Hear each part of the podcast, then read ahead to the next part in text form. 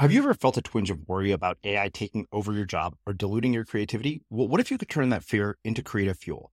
We've just published an amazing new ebook called The Four Keys to Success in an AI World. And this is more than just a guide. It's a deep exploration into the human skills that AI can't touch, the skills that are essential for standing out and thriving, no matter how much technology evolves. We're talking about real differentiators here like creativity, emotional intelligence, critical thinking, and much more. Inside, you'll find actionable insights and strategies to develop these skills, whether you're a creative person, a business person, or just simply someone who loves personal development. This isn't a story about tech taking over. It's a story of human creativity thriving alongside AI. Picture this AI as your creative co pilot, not just as a tool, but a collaborator that enhances your unique human skills.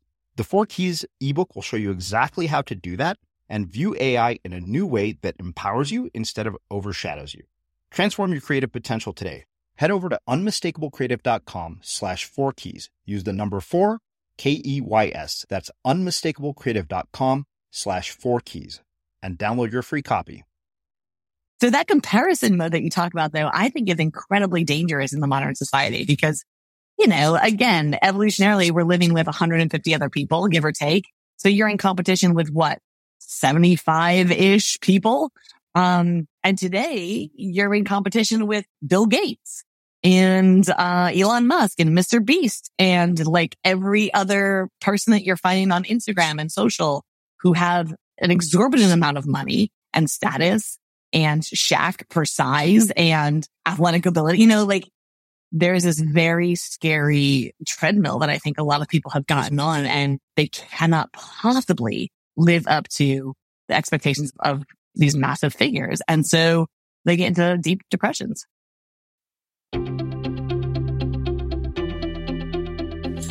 I'm Srini Rao, and this is the Unmistakable Creative Podcast, where you get a window into the stories and insights of the most innovative and creative minds who've started movements, built thriving businesses, written best selling books, and created insanely interesting art.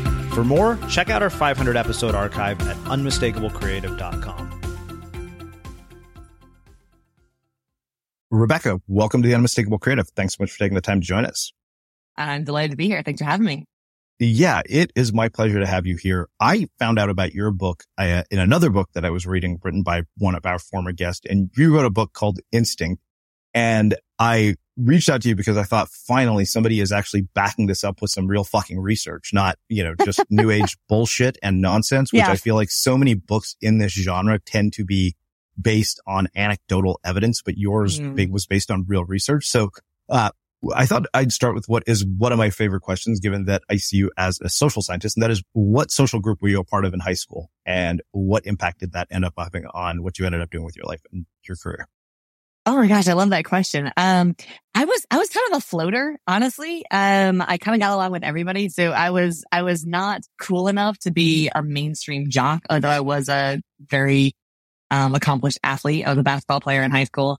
And, um, but I was a nerd too, right? Like I was a 4.0 student. And so I kind of floated. I was super lucky in that, um, everybody was kind of kind to me. and I didn't really have a, a space where I fit. But in some senses that allowed me to, to see multiple perspectives and, and, you know, hang out with the theater nerds and hang out with the, uh, the, the folks that were into the new age kind of drug scene and, and hang, like I just floated and it was, um, it was a privilege for me to float in those different worlds and to see the, the dynamics of different tribes. I think yeah. it, it definitely influenced me later on to recognize just how powerful it is when we choose a tribe to identify with. Um, you know, how much that defines us and the expectations that other people have of us. Uh, yeah, that's a great question. Never been asked that yeah. before. Well, okay, so I'm not going to let the basketball thing go. So I'm always fascinated by people who are athletes because I was not one of them. Uh, even though I was in marching band, which you get athletic credit for, and running around with a 50 pound tuba is athletic. But beyond That's that, I real. don't really. Yeah. I beyond that, like when clarinet players don't hold their instruments up, I'm like, you idiots, stop being lazy. uh, but you know, I, something that always fascinates me about athletes is how much being an athlete ends up influencing them later in their lives. Uh, mm. and I can't yeah. tell you the number of guests I've had here who credit being on a high school sports team to a lot mm-hmm. of what they've ended up doing. So I wonder what lessons, both in terms of habits and discipline, but also in your own work around instinct, did you get from playing basketball? Gosh. Well, let me start with the, the fact that I think, I think basketball in general, and, and there, there's a crazy statistic out there and I don't want to misquote. So somebody, somebody's going to look this up and, and hopefully you'll, you'll get it right. I'll look it up and put it in the show notes or something, but it's like 93% of women CEOs played a high school sport. Like it's an absurd, wow. absurdly high number. And so I think, you know, that's, that's so telling in the drive in the way, um, the way teams shape us. Um, I think for me, there was a lot of discipline to it. And part of it was I was following in my sister's footsteps. My sister was an incredible athlete. Um, I really wanted to be her. And so I, I kind of followed in her footsteps there. Um, but, but being coached, you know, being able to take, uh, feedback well, like watching game footage. I think about now, you know, the editing process of writing a book or, or you know, being on stage and speaking to groups and then going back and watching the film. Like, I feel like I'm still watching basketball films going, Oh gosh, I see where I screwed up there or I see where I missed that opportunity here. Um, and so having the discipline to, I think, watch yourself on film, um, is huge and get that feedback. And then of course there's the, the sort of more common answer about uh, teamwork and cooperation and recognizing that like, yes, you, you are, you are one individual among you know, 10 or 11 others and everybody has their role, right? I, I was, I was five foot two my freshman year. So I was a point guard. I was this tiny little kid. And, um, by my sophomore year, I was five nine and wow. I didn't stop there. So like I had this massive growth spurt. I completely lost all of my handling skills, right? But I now I would imagine. I was thinking about that. I was like, so I was like, how do you, if you go from five two to five nine as a point guard, like what does that do to your, your like ball oh, handling man. abilities? I was so gawky. I was so gawky. But like, but I realized, oh, this is a new role I get to play. And now I'm throwing elbows. Oh, that's cool. That's an interesting. So again, in, in, right, in some ways, um, very much interesting right now that I think about it. Um, I was floating through the positions in basketball the same way I was floating through tribes in life and realizing, oh, this is the role I have to play here. Um, what what is just coming to mind as I say that is so often I feel like we, we wear masks in life of like, how do I fit in here? What do I need to become? How do I need to play this role? And a part of sports for me was figuring that out. Um, I'm not saying that's always a, good thing to do, right? Not, not showing up as your fully authentic self, but being able to be, become that chameleon and say, what is needed of me here? Um, is a, is a powerful lesson that I certainly carried with me. Yeah. Well, two questions come from that. You mentioned uh, wanting to be your sister. So I wonder how you follow mm. in the footsteps of somebody you look up to without feeling like you're living in their shadow. Yeah, you don't. I mean, look, I, I would love to have like pearls of wisdom there. And I was so lucky in that, um, you know, my sister was an incredible, she was valedictorian, you know, the whole, she had, trust a, me, I get it. Recruited, yeah, like recruited that. D1, recruited D1 to play basketball, like the whole thing. Um, yeah. And I don't know how actually. Maybe it's because she was such a remarkable giving person, but she allowed me the space to, to be who I was. Um, despite the fact that I just definitely wanted to be her. And so, um, I, I really credit her for that. I don't think it had anything to do with, with me trying to set myself apart from her. Um, mm. although that is, there is a lot of science behind that siblings. Um, that the second born is really often the one that is like trying not to follow the rules of their parents and um, you know, not being the, the sort of authoritarian, I'm going to follow all the rules. I'm going to break all of them. I'm going to be the rebel just because that creates space for me to have an identity outside of, you know, other roles. Um, so I'm getting off topic here, but yeah, I, I yeah. think I was lucky and I don't have the answer to that because I was just like, I felt more myself when I was closer to my sister. Yeah, well, it's funny because my sister is younger, but it's kind of the opposite with us. Like, I'm the one who broke all the rules and basically didn't follow any of the things that a good Indian kid is supposed to do, and she became a doctor. oh, there you go. Jokes. Yeah, there you go. She's she's every Indian parent's dream come true. and I'm sure that has something to do with gender as well, right? She was probably is she the firstborn uh, yeah. girl in the family? Yeah, right. So, yeah, interesting. Did you and your sister ever play in the same team? Uh, we did once for one year just in summer camp. So, uh, it was a blast. Like we played, we played a lot of three on three together and, and tournaments and things like that. Um, but never, never on the varsity team together, which was a shame. It would have been a blast. So a couple of things around basketball. One was the, the piece on, you know, looking at game tape. And I, you know, it's funny. I'm a weirdo who doesn't I watch sports, but I play sports video games religiously. So I know about the okay. NBA because of that. And Yeah. like, I'm always stunned by the number of professional coaches who actually got their start by watching game film, like, uh, Erik Spoelstra on Miami Heat. Like, I, Yeah, these are my, yeah. these are my NBA 2K facts, you know, from playing video games. Uh, but I think that the thing that I find striking, and I, I was having a conversation with my friend Sam about this, and we, I coined this term, the paradox of receptive resistance, which is Mm. we're so like in need of feedback when we're young. And yet that is when we're least open to it because our egos are too big. Um, so talk to me about interesting. why we are so, if you look at it from just sort of a, a standpoint of instinct and your research, why Yeah. are we so resistant to feedback that actually can improve performance? Because like you said, watching game film Sure. is a bit like me going back and listening to my podcast and thinking to myself, fuck, that sounded stupid. Oh my Uh, God, I'm an idiot. Yeah. Yeah, you know, I like I go back and I listen to a year or two ago and I'm like, oh, I'm like, this is cringeworthy. And I realize Mm. that it should be because I think it was uh if I remember correctly, it was um what's his name? Reid Hoffman who said if you're not embarrassed by the first version That's of the ex- product, you've shipped it too late. Man, you just stole my line. Yeah, that's exactly it. That's exactly, I was But like, that's all what I is it think about, about. Yep. humans that makes us Yeah. so resistant to that idea? Because you would not believe the amount of people who tell me fear Yeah. of public opinion is what keeps them from doing what they want to do. And I'm like, guess what? If Mm. you are in the public eye in any way at all, you better get used to the fact that there are going to be people who hate you. Yeah, absolutely. And I think actually I'm going to push back a little bit on what you said because I don't think we're super resistant to that feedback when we're really young, like Yeah. super young. And then we hit like the 12 year old, 11, 12 in pre-adolescence and we become super aware that it's not just us. Like we are part of a system, a part of a tribe, a part of like, oh gosh, I have to meet the expectations of other people. And that's when it starts to be so freaking impossible um, to, to hear that feedback be- because it's super, super shaming and scary for us because evolutionarily, right? If you are in the public eye, if you are putting yourself out and like sticking your head up from the rest of your tribe, who is just kind of fitting in, what you're basically signaling is, Hey, there's an opportunity here for you to love or hate me. And, um, and the stakes can be very, very high because if you, you know, are hated or, or disowned by the tribe, you die. Like, like evolutionarily was not, we weren't very kind, um, to, to others.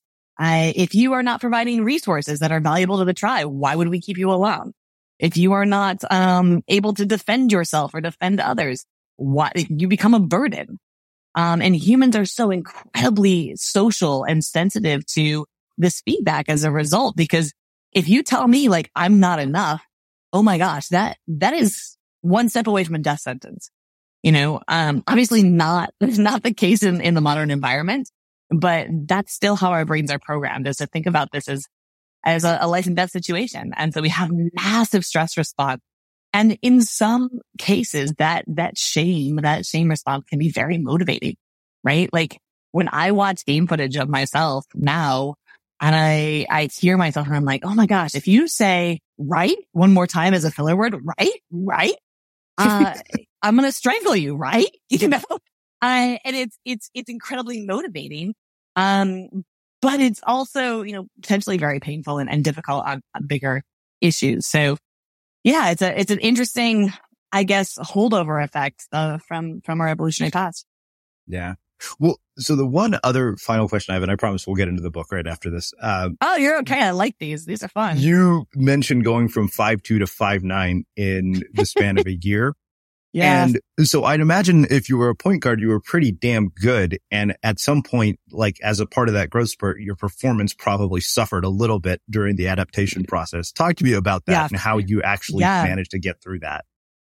You know what? I, I played a lot, um, by myself. I, I, again, this is, this is the advantage of having an older sister, um, who was also gawkily tall and skinny for her age.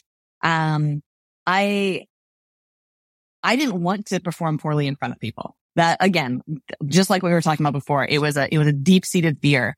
And as a result of this sort of perfectionist drive, um, I would hold back a little bit, um, until I was certain I could do it well. So I, I held myself back a little bit that first year in not playing up to my full potential, like really throwing elbows of really, you know, dr- drop stepping in the paint. Um, until I had those moves perfected. And so I was that kid. You know, you hear these things about LeBron and Kobe showing up an hour before practice. That was me. You know, yeah. I was showing up every weekend, um, practicing, practicing, practicing, practicing so that when I got to the game, you know, I could fill, I could fulfill that role.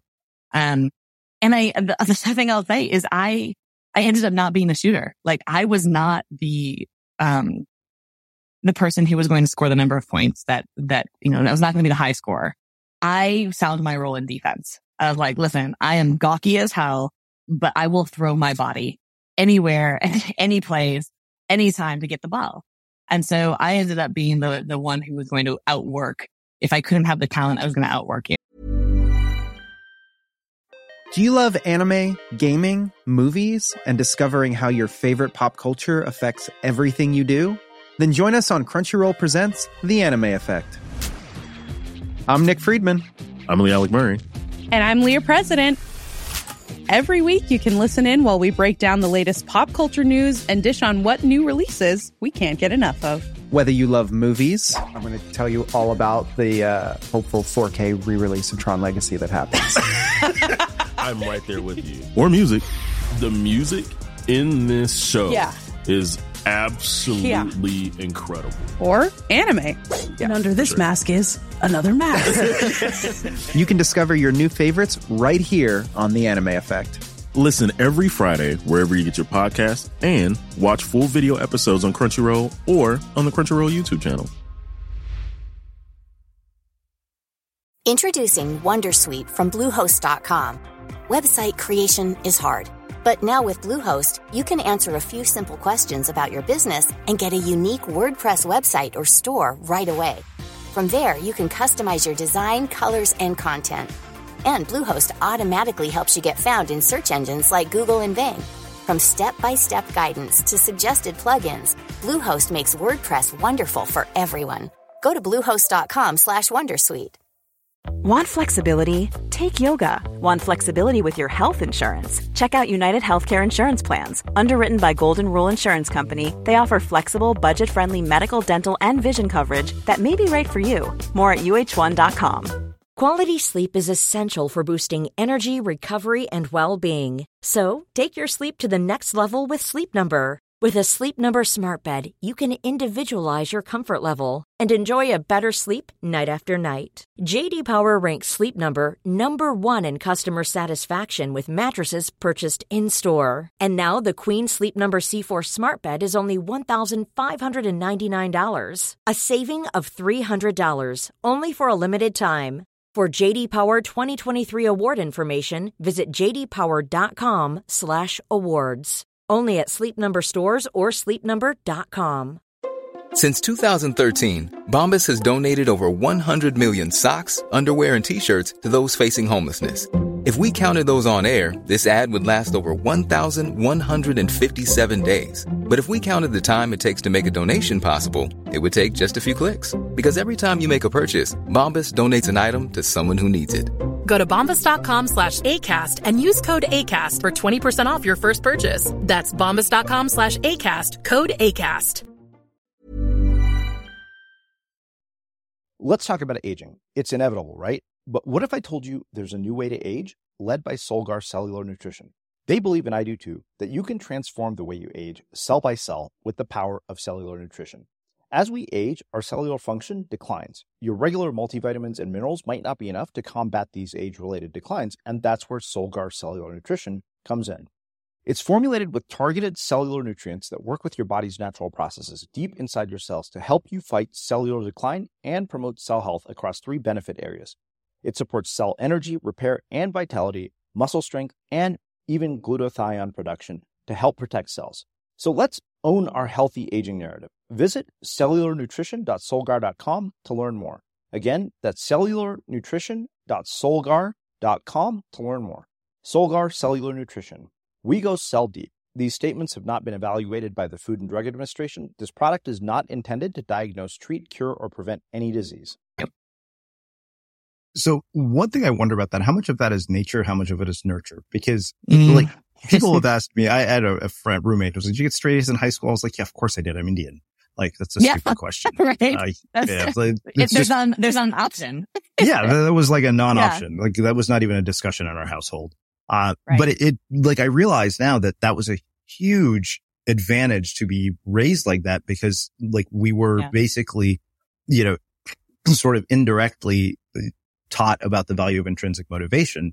And so I Sure. wonder for somebody like you to show up, you know, as you mentioned, sort of like Kobe and LeBron, like before practice, before everybody else, Mhm. how much of that is the result of your upbringing and how much of that is just how you're wired? Uh, you know, it's a great question. And it's one of those that like, if biologists could actually figure this out, we might be getting somewhere. Um, I think it, for, for a long time, actually, the, the answer was, oh, it's genetics. It's genetics. It's like 100% genetics and behaviorism went way out of fashion. And now we're kind of swinging back around to this idea that actually we're, we're a lot more tabula rasa than, than we thought originally. You know, genetics certainly do play a role, but in Yeah. things like IQ, um, what we're finding, especially with you know, work done by Carol Dweck and, and others in the mindset area. Um, IQ is not fixed at all. It's, it's actually highly influenced by, um, by your mindset, by your culture, by your surrounding. Um, willpower, same thing. You know, it's, it is wild how much, uh, behavior and, and culture plays a role. Um, I, I am definitely of the opinion that it's your surroundings more than anything else that determines your, your, um, aptitude. Yeah. Well, so the thing, it's, it's funny that you mentioned we're kind of swinging the other way when it comes to genetics, because like one thing that I have found pretty consistently is that there's almost this sort of, uh, hatred towards the idea of genetic determinism in all self-help literature. Sure. And I'm like, that is absolute bullshit. Genetics matter. Like, It you know. It does. like chances are you could kick my ass in a game of one on one. You know, like I'm Yeah, a scrawny big. Yeah, you're you're tall. You've played basketball. Like it's you know, as I've said, like me and LeBron are never going to play a game of pickup. Like it's just never going to happen, Right, right. no matter right. how hard I work. Um, but let's get into to the book. Let- Talk to me about what led you down down this trajectory to do this work in particular, and and the path that has led you there. Because as it is Sure. with the case with all of my guests, like this doesn't sound like the the career that you get when you go to the high high school guidance counselor who asks you what you want to do with your life. There's a funny story there. Um, I think they, they determined that I should be a plumber or a septic tank install person. Um, because I like working with my hands. Yeah, yeah, yeah. I think that was my like aptitude test. It was like, Hey, you should be a septic tank installer. I was like, okay, that's helpful. Thanks. Anyway, uh, I, I was lucky enough to go to undergrad and my advisor, um, is, was one of the, in, I don't know, predominant, um, people in the, in the world of evolutionary psychology. Uh, so David Sloan Wilson, um, ended up, you know, as, as my master's advisor. Um, wait, let me back up. So I ended up taking a evolution of human behavior class, uh, from David Sloan Wilson. His wife was my master's advisor.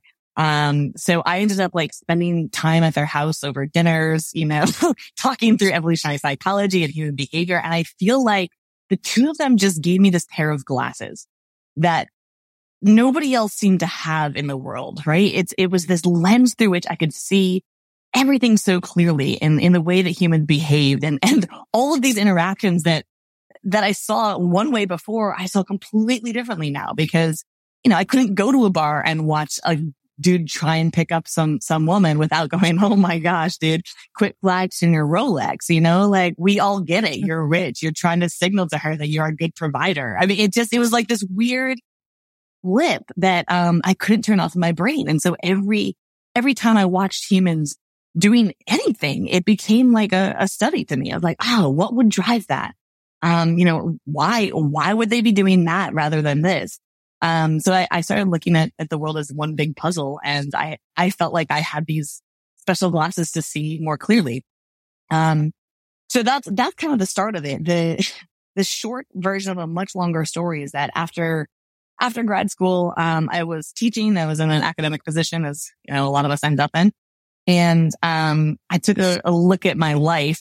Um, my, my sister-in-law unfortunately was diagnosed with terminal cancer. And it's one of those moments that, you know, pulls the rug out a little bit. You, you take assessment of your life. And I was like, man, everything that I have done up to this point, I've made decisions out of fear, right? Like I am not going to pursue basketball, um, because it'll take away from my studies. And what if I don't get a 4.0 in college and how, You know, like I didn't, I made every single decision in my career on the safe route. And, um, so I quit my job, sold my house and divorced my husband that month. Which, wow. like, you know, I mean, it was a, it was a pretty massive shift. Um, but I, I decided I was going to take this special pair of glasses that I had and say, all right, what would a, what would a life look like if I wasn't constrained by all of these patterns of belief, these patterns of fear that have kept me alive, right? All the biological patterns that keep me alive. Um, and that became the, the outline for the book. Well, on that note, I want to bring back a clip from a previous episode, uh, from a conversation I had with David Epstein, which I think will make a nice jump off point for what you just yeah. said. Take a listen. Going forward to higher ed, which you mentioned, I think there are two main issues here, main problems. First is what I write about in Range called the end of history illusion. This psychological finding that at every time point in life, we will all recognize that we have changed a lot in the past based on our experiences and then say, but now I'm pretty much done. And every time point in life, we will, we'll say that and we will be wrong. We will underestimate future change at every time point, even when we're very old. But at no time is that more true than from about 18 to the late 20s. That's when you undergo the mm-hmm. fastest time of personality yeah. change.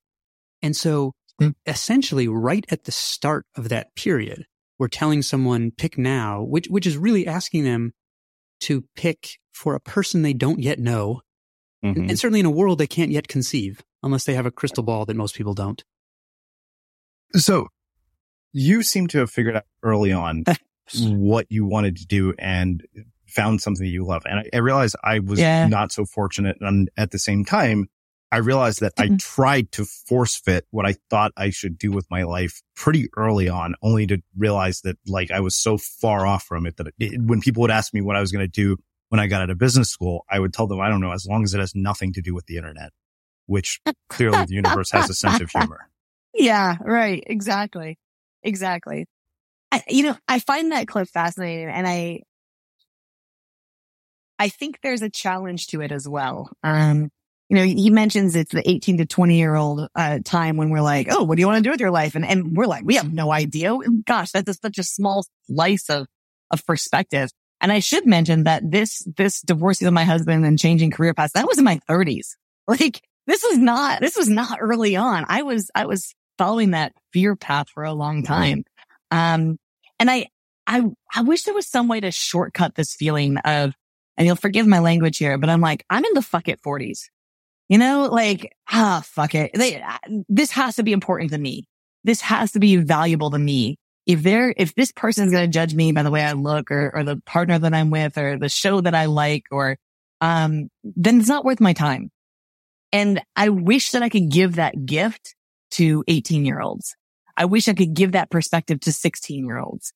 And I, I'm not certain that that is not, um, just something that we have to earn over time because the older I get and the more wisdom I see in my elders of they're even more advanced of, yeah, no, like this is, this is all that matters.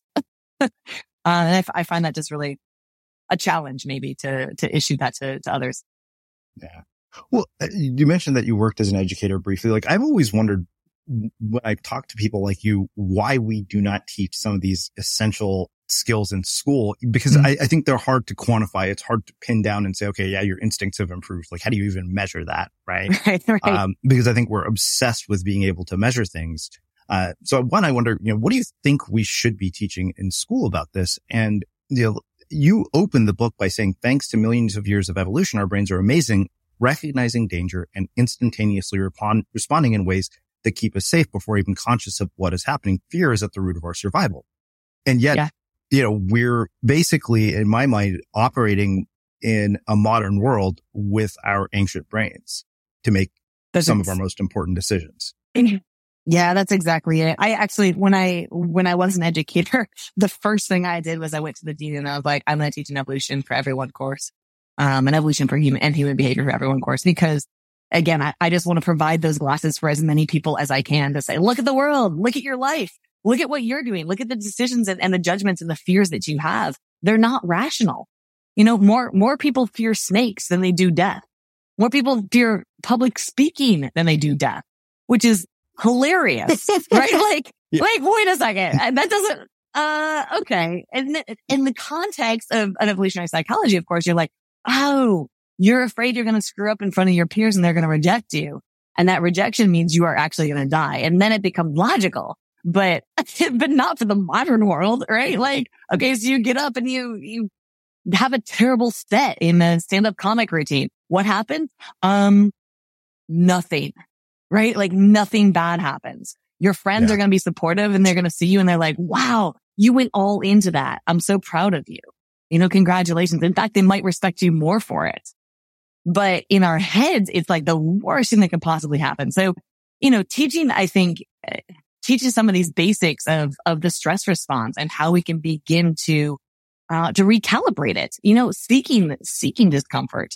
Uh, I, I challenge everybody that I speak to to, you know, go stand on the street corner and sing Twinkle, Twinkle, Little Star as loud as you can. You know, and everybody's like, no way. What are you talking about? I'm like, fine. Then, then at the crosswalk, grab somebody's hand and dosey do across the street. I'm like, no, that's insane. I'm like, nothing bad's going to happen. You know, that's, it's just your brain say, Oh my gosh. And put, and you'll feel your stress response come on. You'll feel your, your heartbeat start to pound. You start to sweat. And I'll ask people to end, okay, did, did you die? No. Great. What you did then is you began to layer down this, this footage for your brain to refer back to and go, Oh, right. I know what this discomfort is and it's not a life and death situation, right? This isn't a tiger.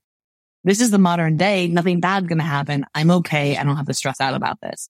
And that mm-hmm. kind of stress inoculation, I think is maybe one of the most important things that we can teach anybody, um, to, to have a more fulfilling, um, purposeful life that they're, they're actually choosing rather than having it chosen for them out of, out of fear absolutely. Well, I think for the purpose of this conversation, let's define what instinct is, because I think, as yeah. I said, to me, that was one of the things that struck me most was that you backed this up with so much research. And I feel like instinct typically is one of those things that the definition of it is really sort of nebulous. We kind of talk about it and we don't, we don't really have terminology to actually break it down and say, what the hmm. hell is instinct? Right.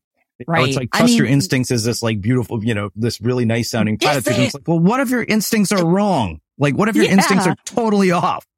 Like 100%. My instincts, and this is, I don't mean that to offend you, but my instinct, if I saw you in person, my instincts would be, don't trust that human being. Why? You're a different skin color than me, which means you're from a different tribe than me.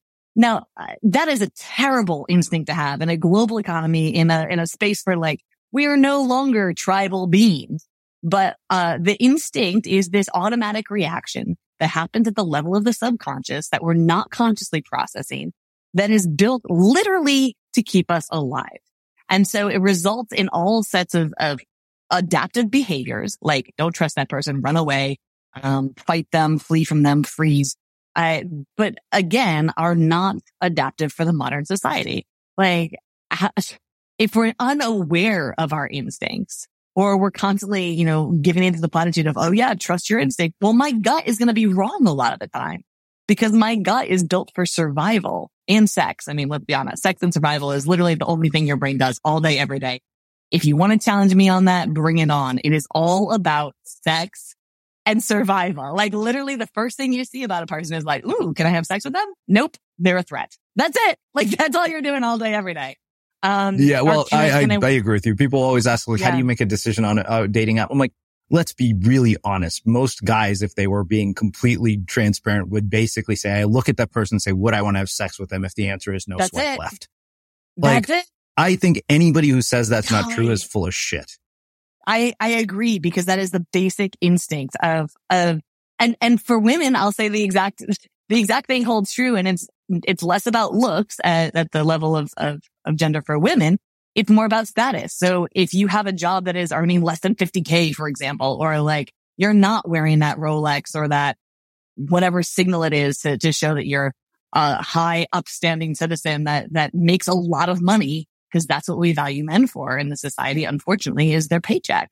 Um, men respect other men because of their paycheck and women respect men because of their paycheck. And that is I think, undermining a lot of our society right now, um, especially as women have moved into positions of power and leadership. I'm Nick Friedman. I'm Lee Alec Murray. And I'm Leah President. And this is Crunchyroll Presents The Anime Effect. We are a new show breaking down the anime news, views, and shows you care about each and every week. I can't think of a better studio to yeah. bring something like this to life. And yeah, I agree. We're covering all the classics. If I don't know a lot about Godzilla, which I do, but I'm trying to pretend that I don't right Hold now. it in, hold it. And our current faves. And... Luffy must have his due.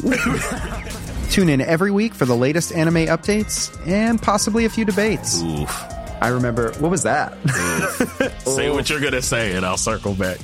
You can listen to Crunchyroll Presents The Anime Effect every Friday wherever you get your podcasts, and watch full video episodes on Crunchyroll or the Crunchyroll YouTube channel.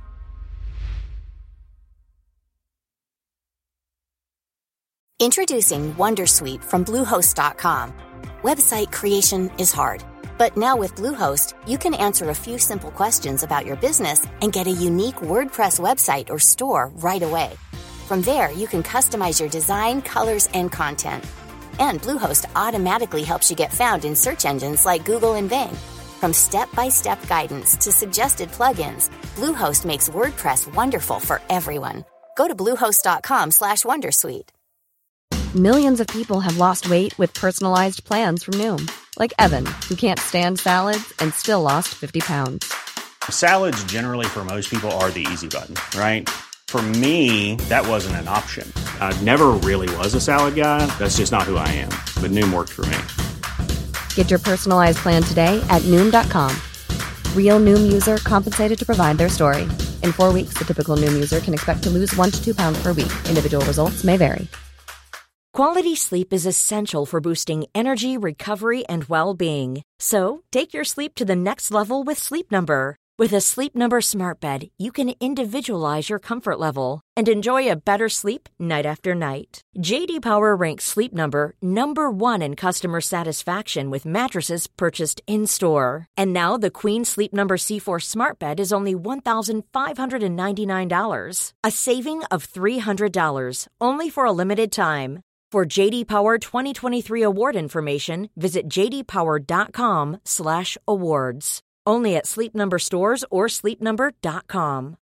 Since 2013, Bombas has donated over 100 million socks, underwear, and t-shirts to those facing homelessness if we counted those on air, this ad would last over 1,157 days. But if we counted the time it takes to make a donation possible, it would take just a few clicks. Because every time you make a purchase, Bombas donates an item to someone who needs it. Go to bombas.com slash ACAST and use code ACAST for 20% off your first purchase. That's bombas.com slash ACAST, code ACAST. Let's talk about aging. It's inevitable, right? But what if I told you there's a new way to age led by Solgar Cellular Nutrition? They believe, and I do too, that you can transform the way you age cell by cell with the power of cellular nutrition.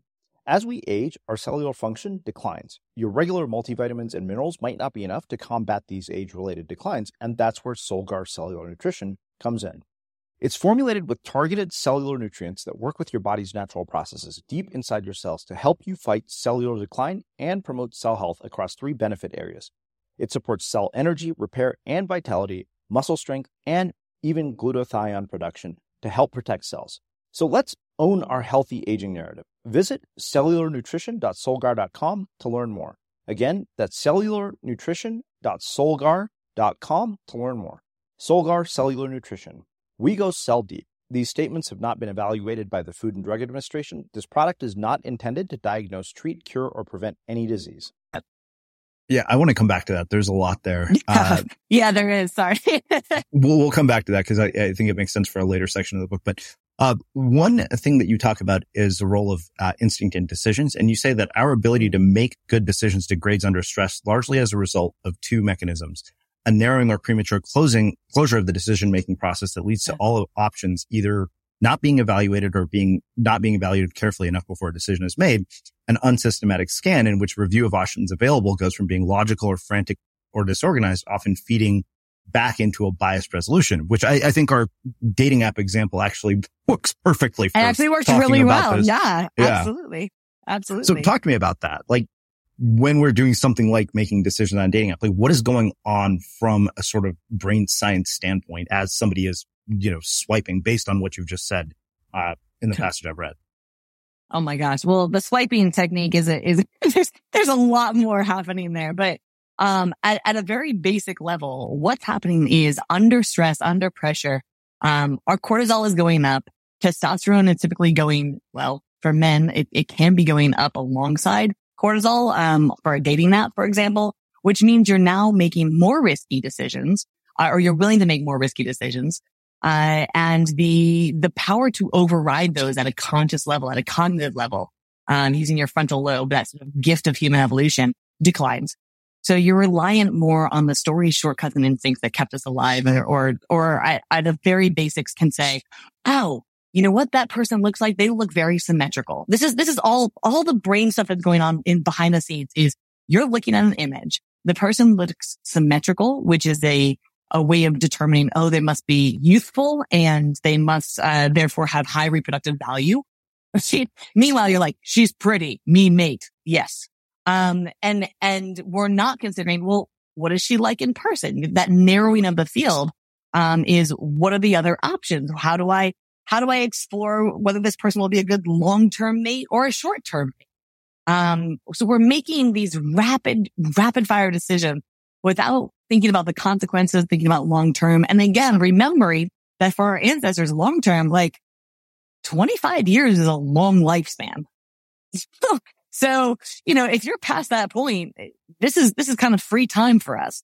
Um, those, those decisions were made rapidly without, without a whole lot of consideration. Um, other than it, what, what am I willing to risk? Mm-hmm. Well, you say, how do we get our brains to allow us to make the, to allow us the time to make the best decisions to rewire mm-hmm. your survival instincts? You're going to have to bend time. So sticking with yeah. this dating app example, yeah. because let's face it, like you said, you know, you'll be thinking, okay, if I could have sex with this person tonight, who gives a damn about the long term? I'm not very, right. Cons- like that's the least of my concerns at the moment. So, mm-hmm. you know, how do you, yep. how do you think about that? Like when you talk about this idea of bending time? Because I think like so, if you were to talk to most guys, you'd be like, yeah, I'm not long term is really not even a consideration in this moment. Right. And, and actually this is a challenge for the dating app, um, to talk about bending time because bending time is actually about finding novelty, which again compounds the problem with the dating app because, uh, what are we, what are we swiping through? Like a hundred women a night? I'm part of the issue is then the, uh, this will bleed into another chapter of the book of like more variety. Our, our brains are built to say, Oh yes, more variety, please. I want more, more options. Um, mm-hmm. which ultimately doesn't help our decision making at all. In fact, we believe it or not, we actually want fewer options. It's just not what our brain believes um, we're happier with fewer options. So, so what's happening as you're, as you're flipping through here is rather than bending time, rather than bending time in a way that is potentially useful to give yourself more time to make the decisions. So, um, I, I will tell people to, to go do something novel, like drive home from work a different way. Uh, in the case of the dating app, instead of just flipping, flipping swiping, there's, there's the word I'm looking for, swiping right or swiping left, take some time to look at parts of the profile that you wouldn't normally look at. Um, because what you're forcing your brain to do is see something that it didn't see before. And so you're slowing down. You're actually creating more space for your frontal lobe to catch up and come online and go, Oh, you know what? Maybe she's not as attractive now that I've read her profile and I start to see things that, that don't fit, um, my ideal mate. So that's a, that's part of the bending time or, creating time uh, for your brain. Uh, it's really making haste slowly. well, so I said that I wanted to come back to this idea of status because uh, you mm-hmm. talk about what you call the sex instinct. You say the sex instinct that equates height with status is likely the driving force that often puts tall men in positions of power. and it, yeah. it, reminded me mm-hmm. of this uh, moment. I, I, don't remember who it was. It might have been Annie Duke or somebody else we had yeah. as a guest on the show. It was like, well, if you go out, go out with your ugliest friends because then you'll be perceived as 100%, more attractive. A hundred percent. like, wow, okay, 100%. great, thanks. It's like, get my friends. It's like, you're shorter than me. Come on, let's go out. Isn't, yeah, there's a reason. Listen, there's a reason that presidential candidates, uh, once television became a thing, started wearing lifts in their heels, like lifts in their shoes. They want to be taller than their opponent because it shows dominance. And women are like, oh my gosh, that person. We got, and men too that we're, they're more likely to respect the person that is looking down on them as a dominant figure, which is so absurd. But these are the kinds of biases that, um, that create terrible decisions. Of course, I, of course, I respect that CEO. Why? And the, the brain will come up with all kinds of reasons why I respect that CEO. When in reality, the only decision and the only reason I actually respect that person is because they're taller than me. But that's not what I'm mm-hmm. going to say, right? Because we're really good at self deception. Um, or because, you know, she's beautiful, right? It's, she has a great personality. so that comparison mode that you talk about though, I think is incredibly dangerous in the modern society because, you know, again, evolutionarily, we're living with 150 other people, give or take. So you're in competition with what? 75 ish people. Um, and today you're in competition with Bill Gates and, uh, Elon Musk and Mr. Beast and like every other person that you're finding on Instagram and social who have an exorbitant amount of money and status and shack for size and athletic ability. You know, like there is this, there is this very scary, um, treadmill that I think a lot of people have gotten on and they cannot possibly live up to the expectations of, of you know, these, these massive figures. And so they get into deep, deep depressions. Well, I mean, Will Storr wrote this book, uh, Selfie, How We Become So Self-Obsessed and What It's Done mm. to Us. And I remember him saying, he said that, you know, we have this very toxic narrative that like, if you're not Beyonce or Tim Ferriss or whoever it is, then right. something is wrong with you. And he said that one, you're not likely to become those people, but even worse than that, it's like not even true. Uh, right. and yet to your point, like we live in a very status driven society. Cause like I remember I was telling somebody once, I was like, don't ever judge a person, especially on the internet by their perceived status because you are going to miss out on some of the greatest opportunities. Like my mentor, Greg, mm-hmm. mm-hmm. by, by far the most influential person. He's the one who came up with the name unmistakable creative. Like I wouldn't be where I am without. Huh. When I met him on Twitter, he had 150 followers. He was six weeks into a project. Nobody knew who the yeah. hell he was. yeah, um, yeah. And had I been willing to discount him based on the perceived mm-hmm. social status, I would have missed out on probably the most important relationship in my professional career. Yep. Yep. Absolutely. And that's, that's, that's a classic case of good decision making. Um, that maybe your instincts, you had to go against a little bit there. Well, so this makes me wonder about instincts across culture because you say without a doubt our mm-hmm. biological pulls are not experienced in a vacuum. Socialization and cultural gender norms are informed by and reinforced by our biological oh, yeah. nature. And it just, sure. you know, like as an Indian American, it always, always makes me wonder, like when somebody like you does the work you do, what have you seen as the differences when it comes to instincts across different cultures? Yeah. So this is the, this is the fun part of working on biology and, and, um, I guess from an evolutionary perspective across culture, biologically, they should be the same. Instincts should be the same because this is a, this should be a cross cultural phenomenon. However, um, as we know, we're not in a vacuum. So the culture itself can, uh, can greatly influence how those instincts show up, how importantly, how much value they're given, um, as they show up. I, and so we do see this sort of shifting between, um, between cultures, but at the base, at the baseline, those instincts will be the same. So your, your instinct to need to achieve, your instinct to, to have variety, your instinct to fear the other, they're, they are cross cultural. Well, let's talk sort of how somebody actually improves their instinct and, and refines it. Like, do you, is this just something that's the result of making a lot of shitty decisions and then you realize like, okay, great. the other thing is that, you know, I, I, think you can also have sort of a combination of biases that form your instinct. And I'll give you the mm-hmm. stupidest one of all, which, you know, I have shared this before, which is like I've had three women with small dogs in my life and they were all awful in one way or another. and one was actually perfectly nice. But like from that point forward, I was like, yeah, well, all women with small dogs are awful.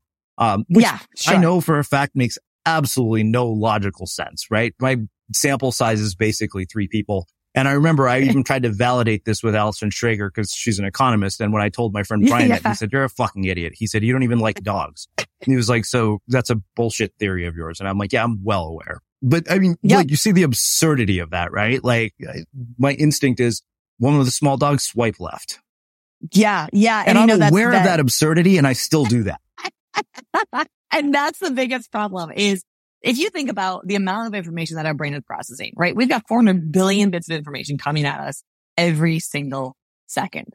And so if it is not something that is incredibly important to our brain, it's like, yeah, yeah, that instinct, that connection, it's fine, whatever. So women with small dogs are terrible, whatever, swipe left. Right? That's it. We make these absurd, and you've seen it in my book, these, um, the spurious correlations Like mm-hmm. these absurd correlations, like women with your small, small dogs, bad. It's not logical, but it's also not hurting us or we're not seeing the result of that hurt. You're not, you don't know that you just missed the love of your life because you swipe left on that, on that woman. You'll never know. Yeah. Right. You'll never know. And so that, that continues to deepen our bias and say, well, it's fine. Like I, I've, I've been operating like this my whole life and I haven't, I've never been hurt by it. And so we create this fallacy that reinforces, um, some of the instincts that, that we're unaware of. I, mm-hmm. I wish it was a really easy switch, right? To say, oh, well, just step back from it. And once you know, like you do, you just said, like, I know that this is an absurd thing that's not real, but because it's not important, you're not going to spend time to, to recreate a new pathway. Um, and our brain is like, well, we've got 400 billion other things to process. So let's just, let's just move on from that. Yeah. So my, my biggest, I guess, takeaway from, from the research from this book is A, you have to be aware. Like you have to be aware of the instincts. You have to understand because even as you just said, like you're aware and you understand it. That's two, that's two steps in. The third step is creating the time and space to actually realign, um, and say, this is worth my time to shift this bias. And what that would mean is you going out and spending a day finding every woman you could with a small dog sitting down and having a conversation. I don't think I like that. Which sounds that like my probably, personal hell. right. And that is probably not worth your time. And this is how, you know, conspiracy theories and things line up because we can find people that verify all of our, all of our expectations. Mm-hmm. Small dogs with, I mean, I can tell you right now, I know three women. As soon as you said that, I was like, oh, I know the tiger. And immediately I'm going, wait a second. Wait a second. Wait a second. This is going to be a problem, right? Yeah. Cause you just confirmed what that. I want to believe. A hundred percent. A hundred percent. And our brain loves that because we're like, oh, cool. Yeah. We're in the same tribe and we get some social, um, dopamine from that. Like, oh, mm. I, I see you and I understand it. And listen, let me tell you, you're right. God, that feels good to you. It feels good to me. And now I've earned this little social slide with you. And like, uh, it's, it's a really, really dangerous game. Um, so again, the, the, how do we, how do we escape it? I think it's, it's a recalibration of our stress response at the very core to understand like this is not a tiger. Um, the second piece is reframing a lot of these threats as, as challenges. Like I would challenge you to, to, to try and prove yourself wrong, to set up this as, as a, as a steel person argument, right? Rather than a straw man argument that you can easily go out and find 10 people that have small dogs that are terrible human beings. I know I can do that instantly, right? But like take the opposite perspective. How can you find 10 people, the next 10 people that you talk to and like find the very best qualities in them that also happen to have small dogs, right? Uh, and then the, the final piece I think is actually realizing that we are our own wizards.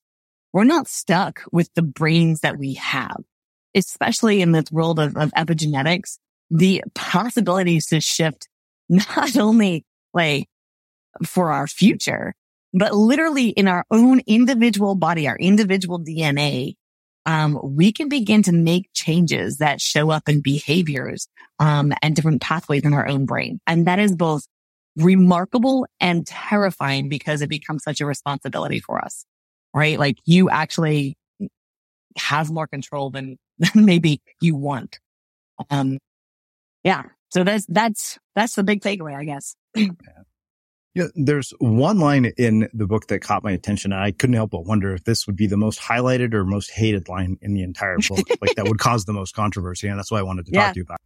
Uh, because you say as genders go, males and females are not equal. And I, the moment I read that, I thought, oh my God, like mm. how many people has she pissed off by saying that? Oh, a lot. Uh, yeah. We have never been, as a collective whole, our biology uniquely shaped us to excel in particular arenas and require support in others. To be clear, that doesn't mean there isn't individual variation. Talk to me about that because I think that that is a perfect example of something that can be wildly misinterpreted. Yeah. I mean, let me give you the example of, of we'll go back to basketball. Shaq never, he, Shaq doesn't have to be good at basketball. He needs to just stand there and catch a ball that's thrown really high and just place it above the rim. There are not women built like that. Okay. Like, yeah. there's no women that are built like that. We're, we're physically um, if we just look physically, that's probably the easiest, most obvious difference. Women are built differently from men. They're not better. They're not worse. They're different. And so along with that comes different physiology.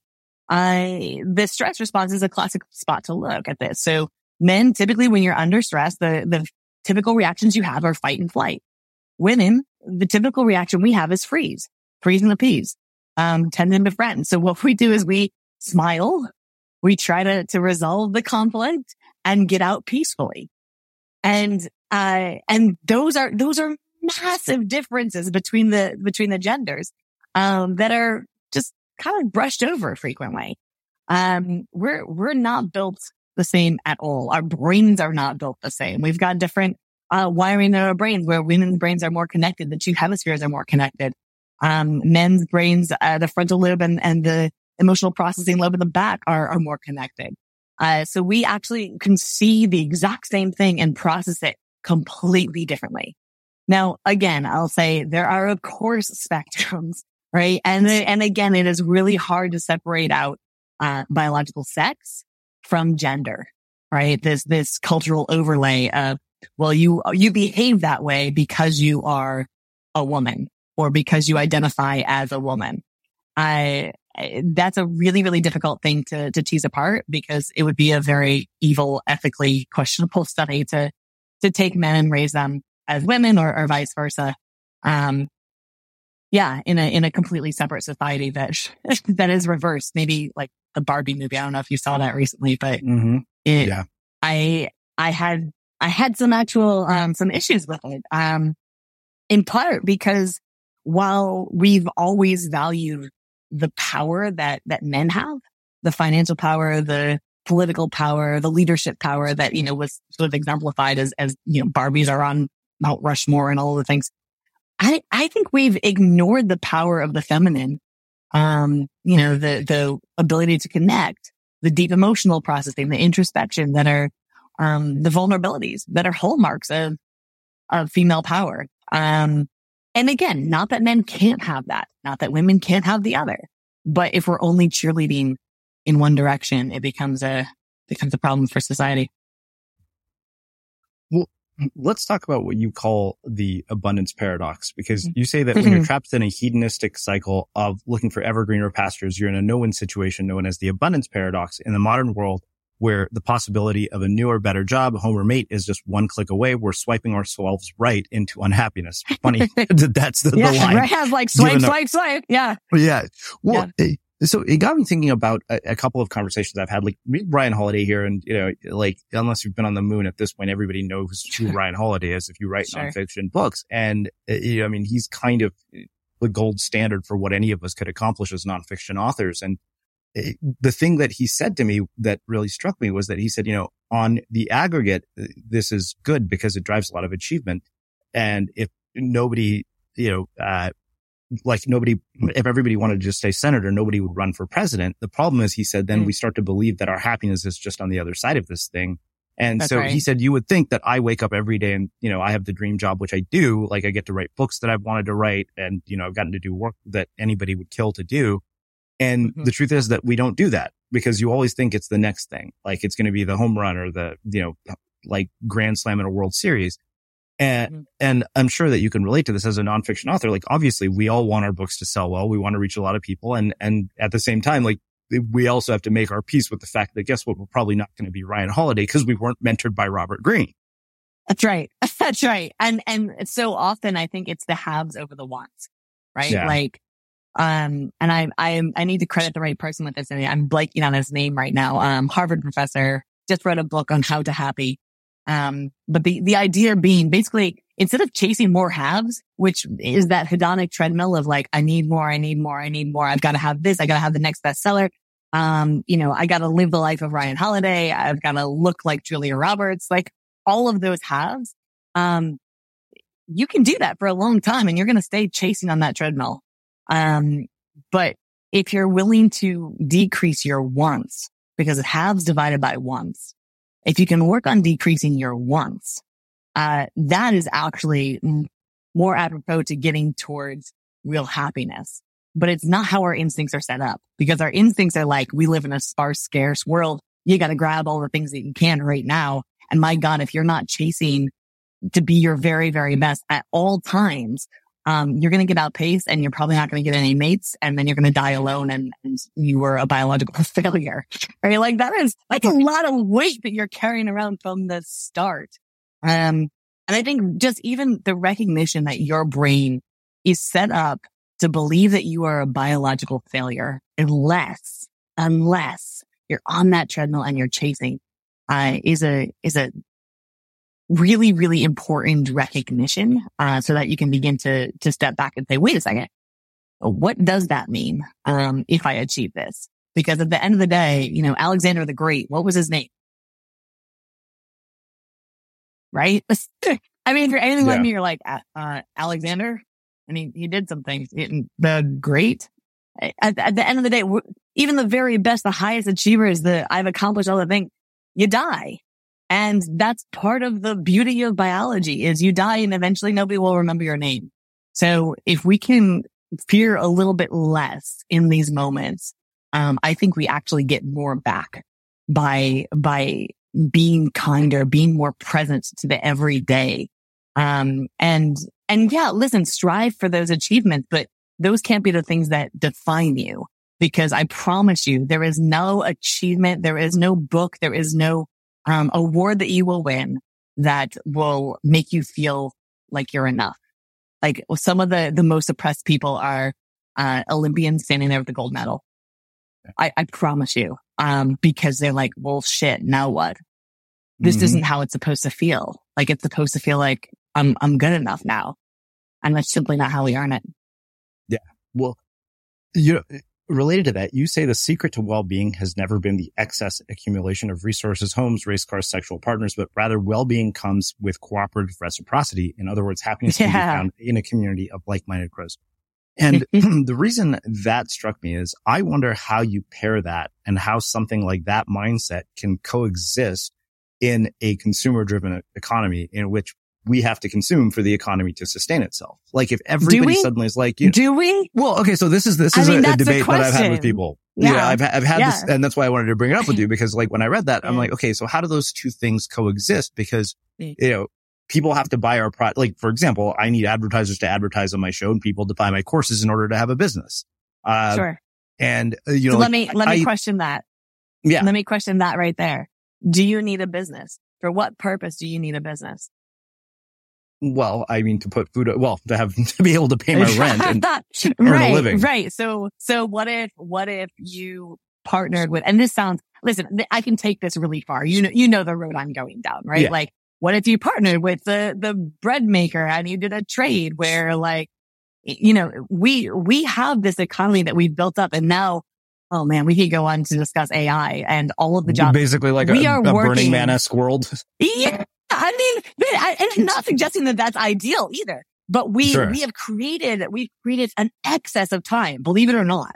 Like I know all of us are running around feeling like chickens with our heads cut off. Like there's not enough time in the day. And oh my God, we are, we are so freaking productive. Like look back 50 years, 50 years and you will see this massive amount of, of free time, of leisure time that we literally do not have. And we're working twice as hard. We're, we're soaring in productivity. We don't have to work this hard. In fact, I would make the argument that we should not work this hard and that our lives would not only be better, our world would be better, our culture will be better, our kids would be better. We would be healthier if we scaled back that production and, um, and relied more on cooperative, cooperative cohorts. Um, and and I I'm I don't mean to push it all the way to a communist society or or you know Burning Man like we're all going to be hippies and dance around like the campfire all day. I, I don't think that's it either. But um but recognizing that these these drivers in us actually aren't leading to a better society, and at some point it breaks. I think yeah. that is super super important. Well, I, I, think that like it, it's funny because in the Wealth of Nations, Adam Smith said that self-interest is the engine of prosperity, and I think we've taken that to the point of diminishing returns. I I agree. I don't think he was a he was around to see you know AI taking over jobs. You know, this yeah. is this is well, a new world. Yeah, it's funny, right? Because like I get annoyed when AI doesn't work faster. It doesn't give me the response, and like I remember right. thinking back to you know conversation I had with Sasha Hines, and she was like, you know, people bitch about being like having a flight delayed, and she was like, can you imagine if Lewis yeah. and Clark could get from where they were at to where they needed to go yeah, on a flight? Whole they family be... died of dysentery. You know? Yeah, uh, like as as anybody who plays Oregon Trail remembers. Exactly. Exactly. Um, yeah. I mean, we, we have this abundance of, of riches and it is up to us to really update our brains to recognize that so that we aren't just spoiled by it and, and running ever faster, ever harder and, um, and staying sad and lonely and, and, and burning ourselves out. Well, I have two final questions. Uh, I have a, a one year old nephew. He just turned one last week. And so I'm always curious about sort of learning what is going on in his world, uh, through the lens of social science. Like, what do we yeah. know about kids at his age and instinct? Because the things that I've seen in him have been, you know, at times they're inspiring, times they scare the shit out of me and my family because he mm. seems to mm. have no fear, doesn't seem to understand gravity, which we've all had to like discover as we try to keep him from jumping off a bed. Um, but it's like he doesn't have a care or worry in the world and everything. What a, what a gift. It, it's so beautiful because like the mundane becomes magical when you see it through That's, his eyes. so I oh, wonder, isn't that it? What is, it, it's the most beautiful thing. Like mm-hmm. all the things that I just look around my house, I'm like, this is so annoying. And he's just like so delighted by it. Yeah. Uh, yeah. So what Becoming is happening instinct wise? Yeah. What is going on in terms of instinct at that age? Like how does somebody like, so how do his instincts develop?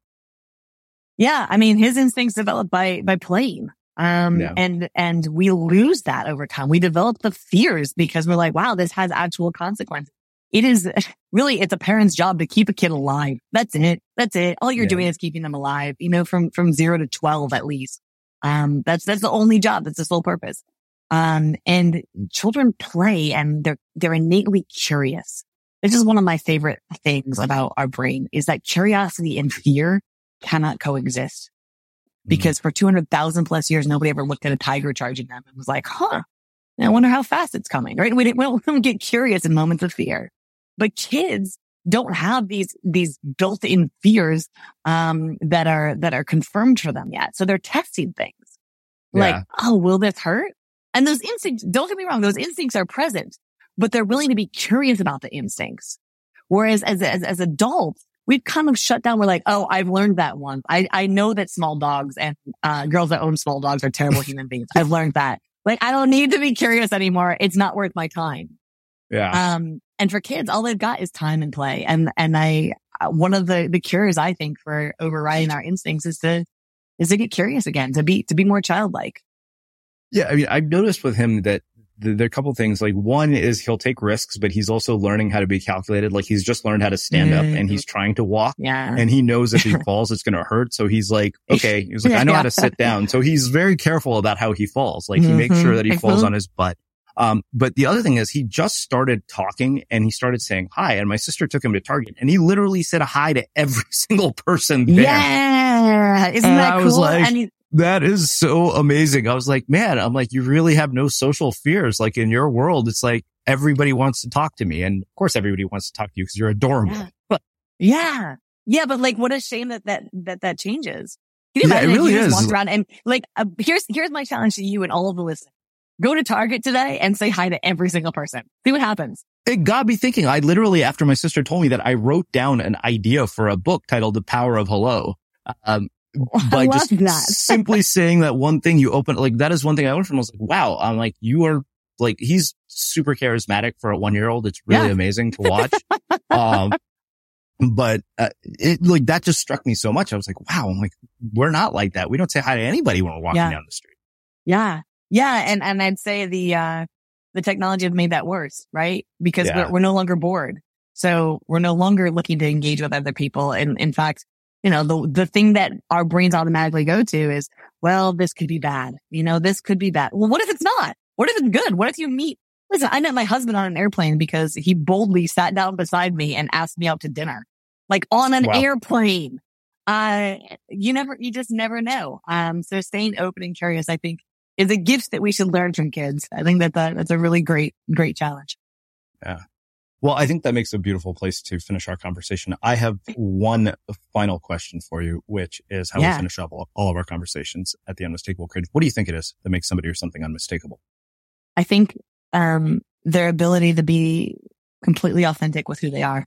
And I, I say that, and I know that sounds like a little bit of a canned response, but I truly believe the hardest work that you will ever do is to become yourself because it is such an unpacking of the instincts and the cultural programming, um, and all of the unlearning that we have to do to say, wait, wait, wait, is that me?